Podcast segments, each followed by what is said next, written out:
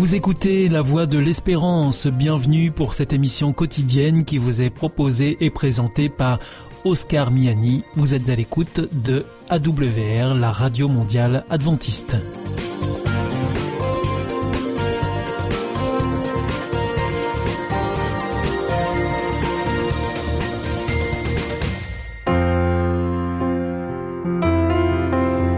Rencontre autour de la parole, une émission enregistrée en public proposée par l'Église adventiste. Cette semaine, la prédication vous est présentée par Jésula Fleuranville sur le thème Dignité retrouvée.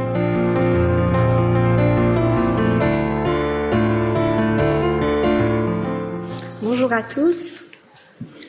Ce matin, Dieu m'a mis à cœur de parler de la dignité, la dignité retrouvée.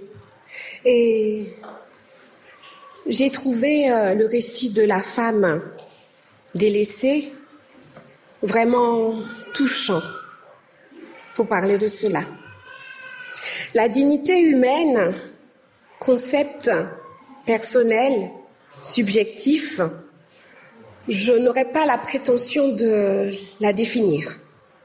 Je vais juste euh, utiliser quelques phrases de Marie Jotillel, qui est théologienne et éthicienne, qui dit que la dignité humaine, c'est une gravité noble qui inspire considération, commande, le respect et les égards pour une personne. Pour parler de dignité humaine, je passerai par Genèse, Genèse 1, 26, où Dieu dit, faisons l'homme, créons l'homme à notre image, selon notre ressemblance.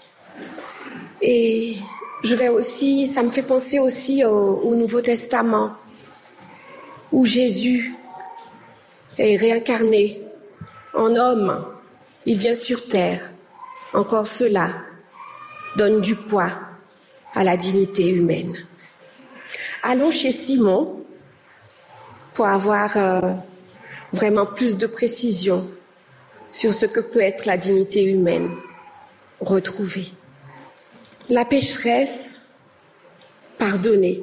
Quand j'ai lu ce titre, je me suis dit, pécheresse, ok, pardonnée.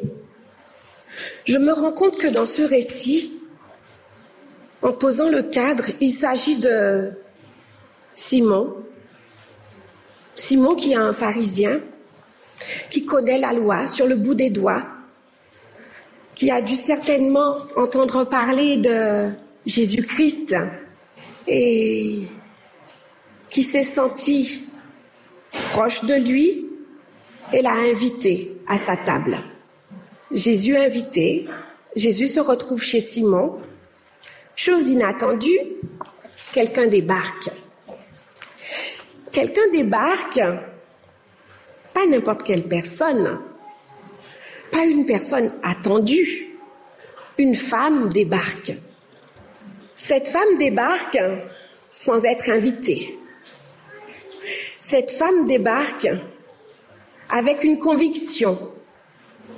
Cette femme débarque parce qu'elle sait que là où elle va débarquer, la personne qu'elle va retrouver va l'impacter. Elle débarque, ne parle pas.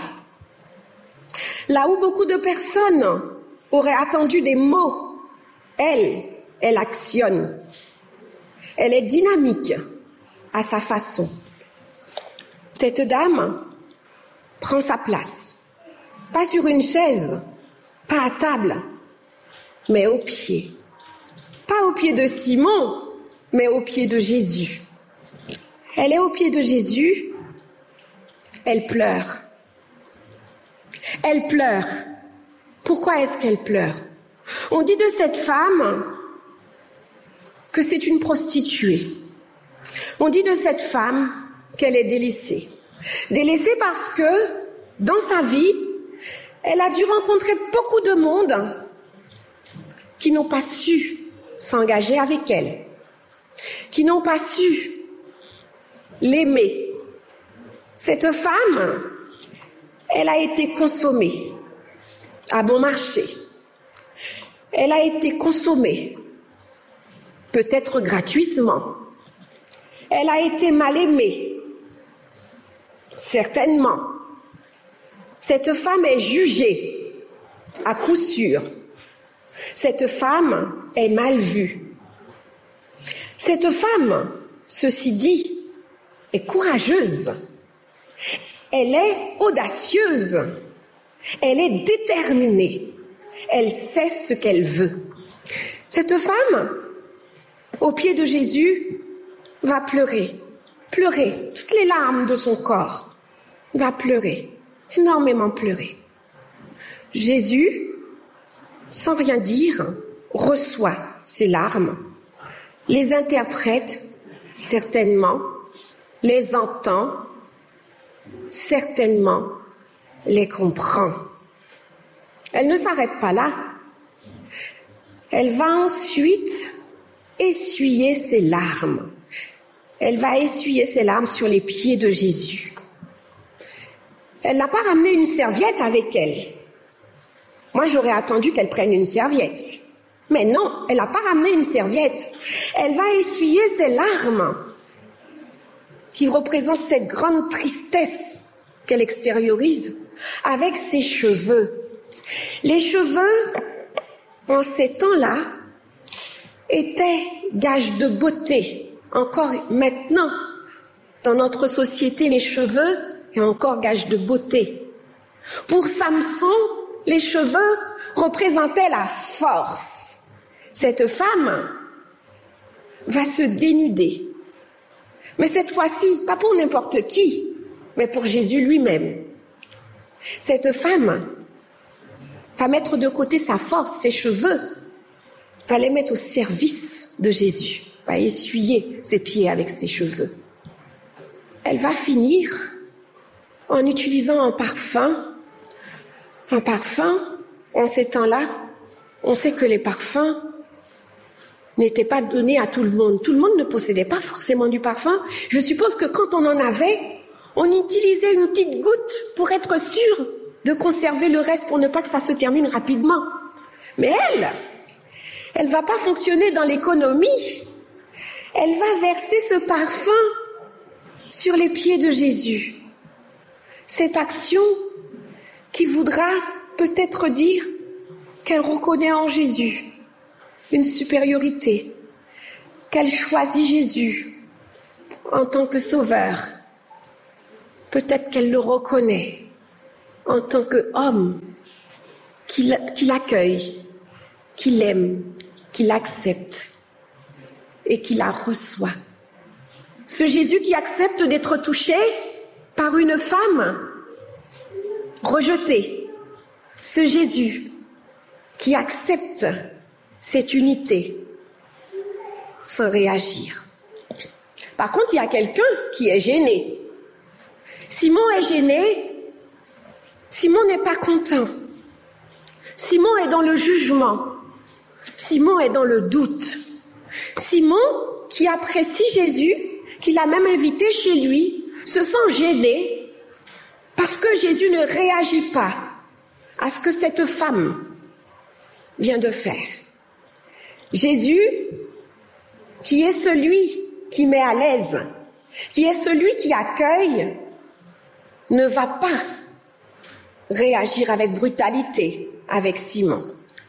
Il va utiliser des paraboles pour expliquer à Simon qu'il se sent accueilli, pas par le maître de maison, mais par la personne qui a débarqué sans être invité. C'est bizarre, n'est-ce pas? C'est bizarre que le maître de maison ne soit pas celui qui accueille, mais que ça soit cette personne qui débarque de façon inattendue, qui accueille Jésus. Dans ce récit, nous avons trois personnes.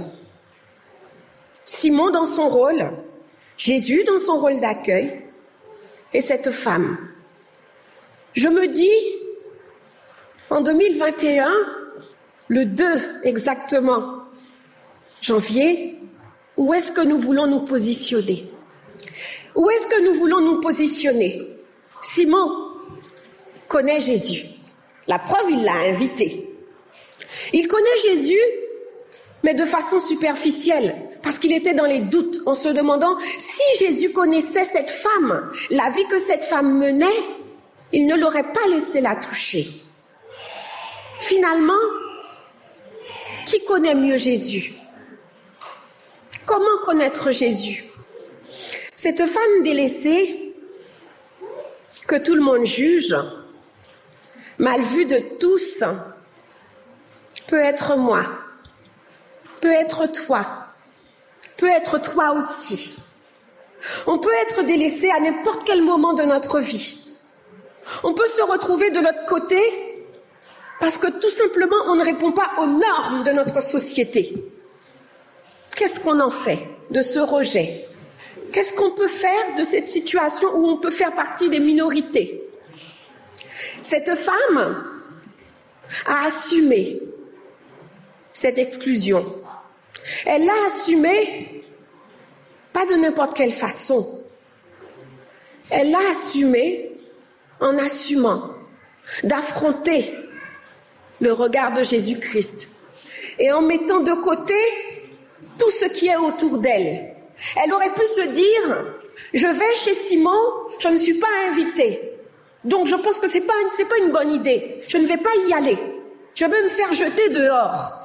De toutes les façons, je ne suis pas mal vue. Je ne suis pas bien vue.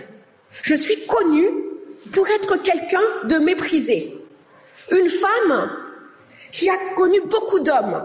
Dans notre société actuelle où on vit, quand une femme, après un divorce, après une séparation, se retrouve avec un enfant ou deux, dans nos églises, combien d'hommes sont prêts à venir vers elle? Et lui proposer de repartir à zéro.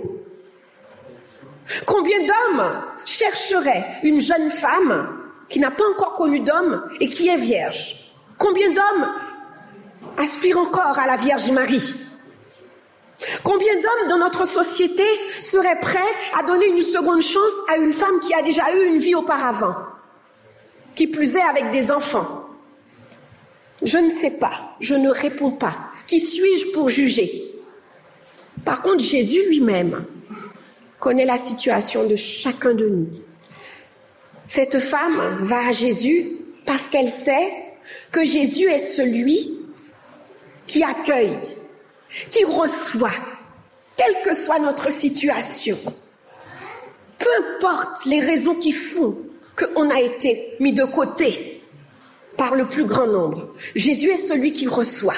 Jésus est celui qui reçoit après un divorce, où on est mis de côté, où on n'arrive plus à faire face à la société, où on est jugé, parce qu'on pense que on est coupable.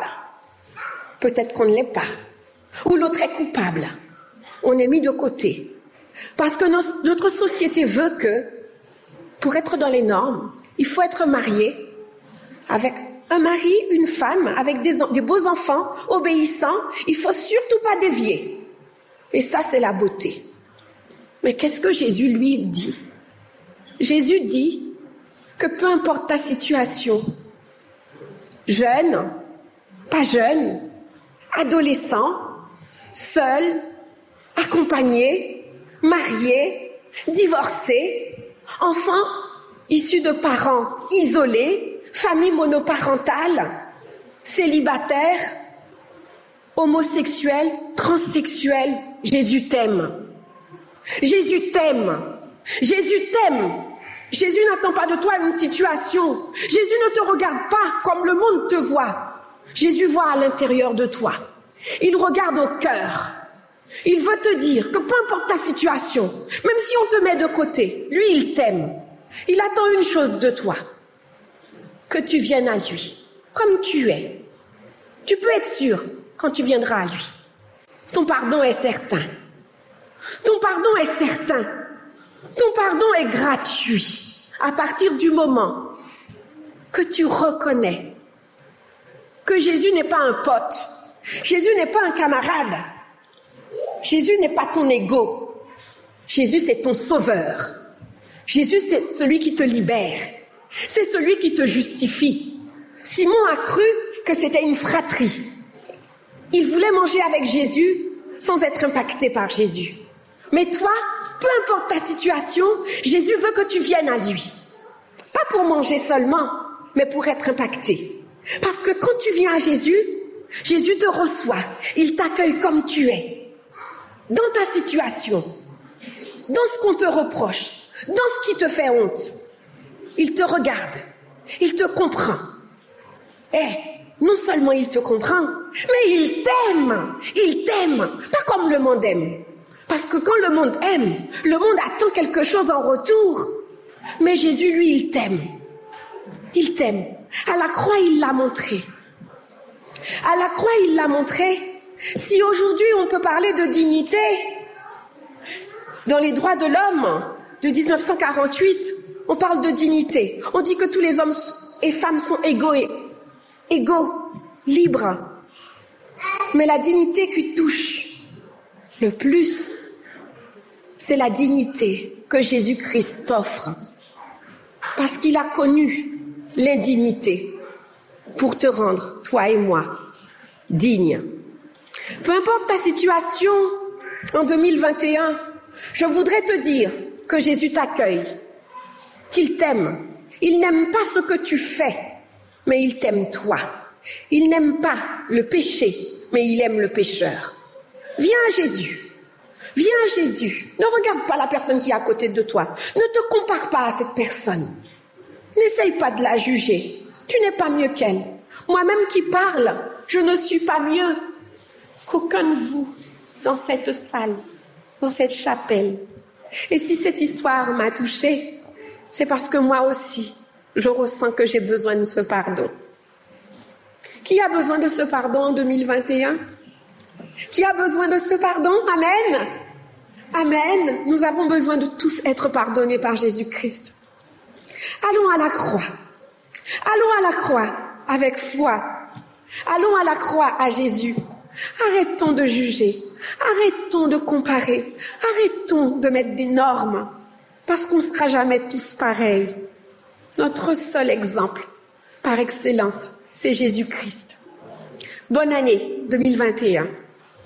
Excellente année 2021 et que chacun de nous, nous puissions trouver place au pied de Jésus-Christ, faire un passe de tout ce qu'il y a autour de nous, mourir à nous-mêmes, qu'il puisse nous permettre de retrouver notre dignité en lui, en lui seul, et que nous puissions, une fois impactés par Jésus-Christ, permettre à tous ceux qui sont autour de nous de retrouver leur dignité.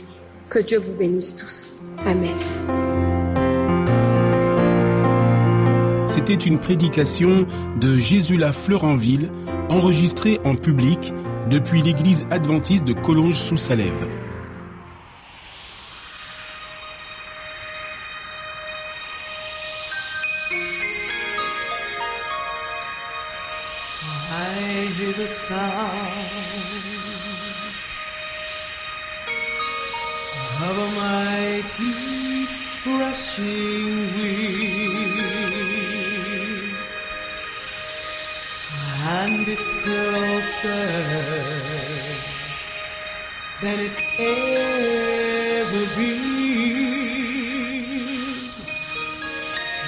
I can almost hear the trumpet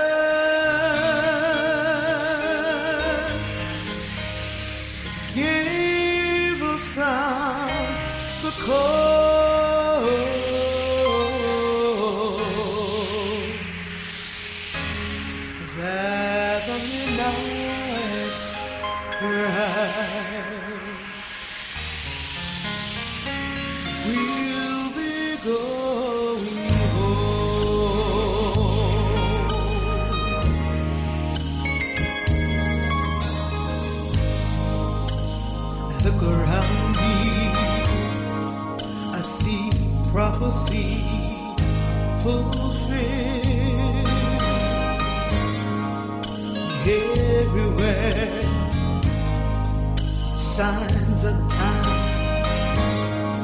There appear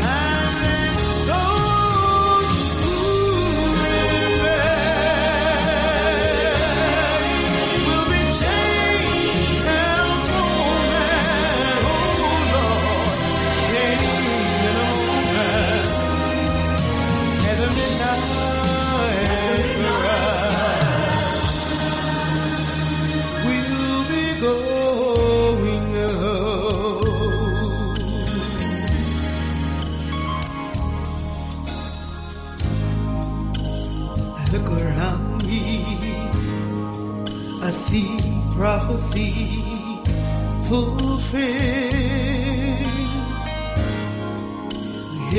everywhere. Signs of the time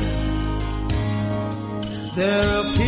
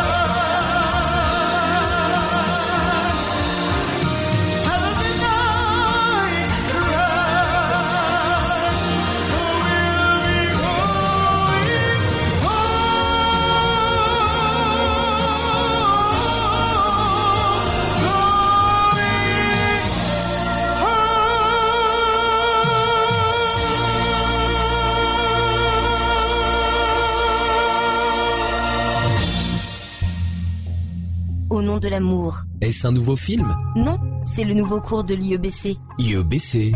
Oui, l'Institut de l'étude de la Bible par correspondance. Tu vas sur le site www.iebc.org et tu découvres tous les cours gratuits. Tu as raison. Au nom de l'amour, ça vaut la peine. Ce cours m'a vraiment interpellé. www.iebc.org.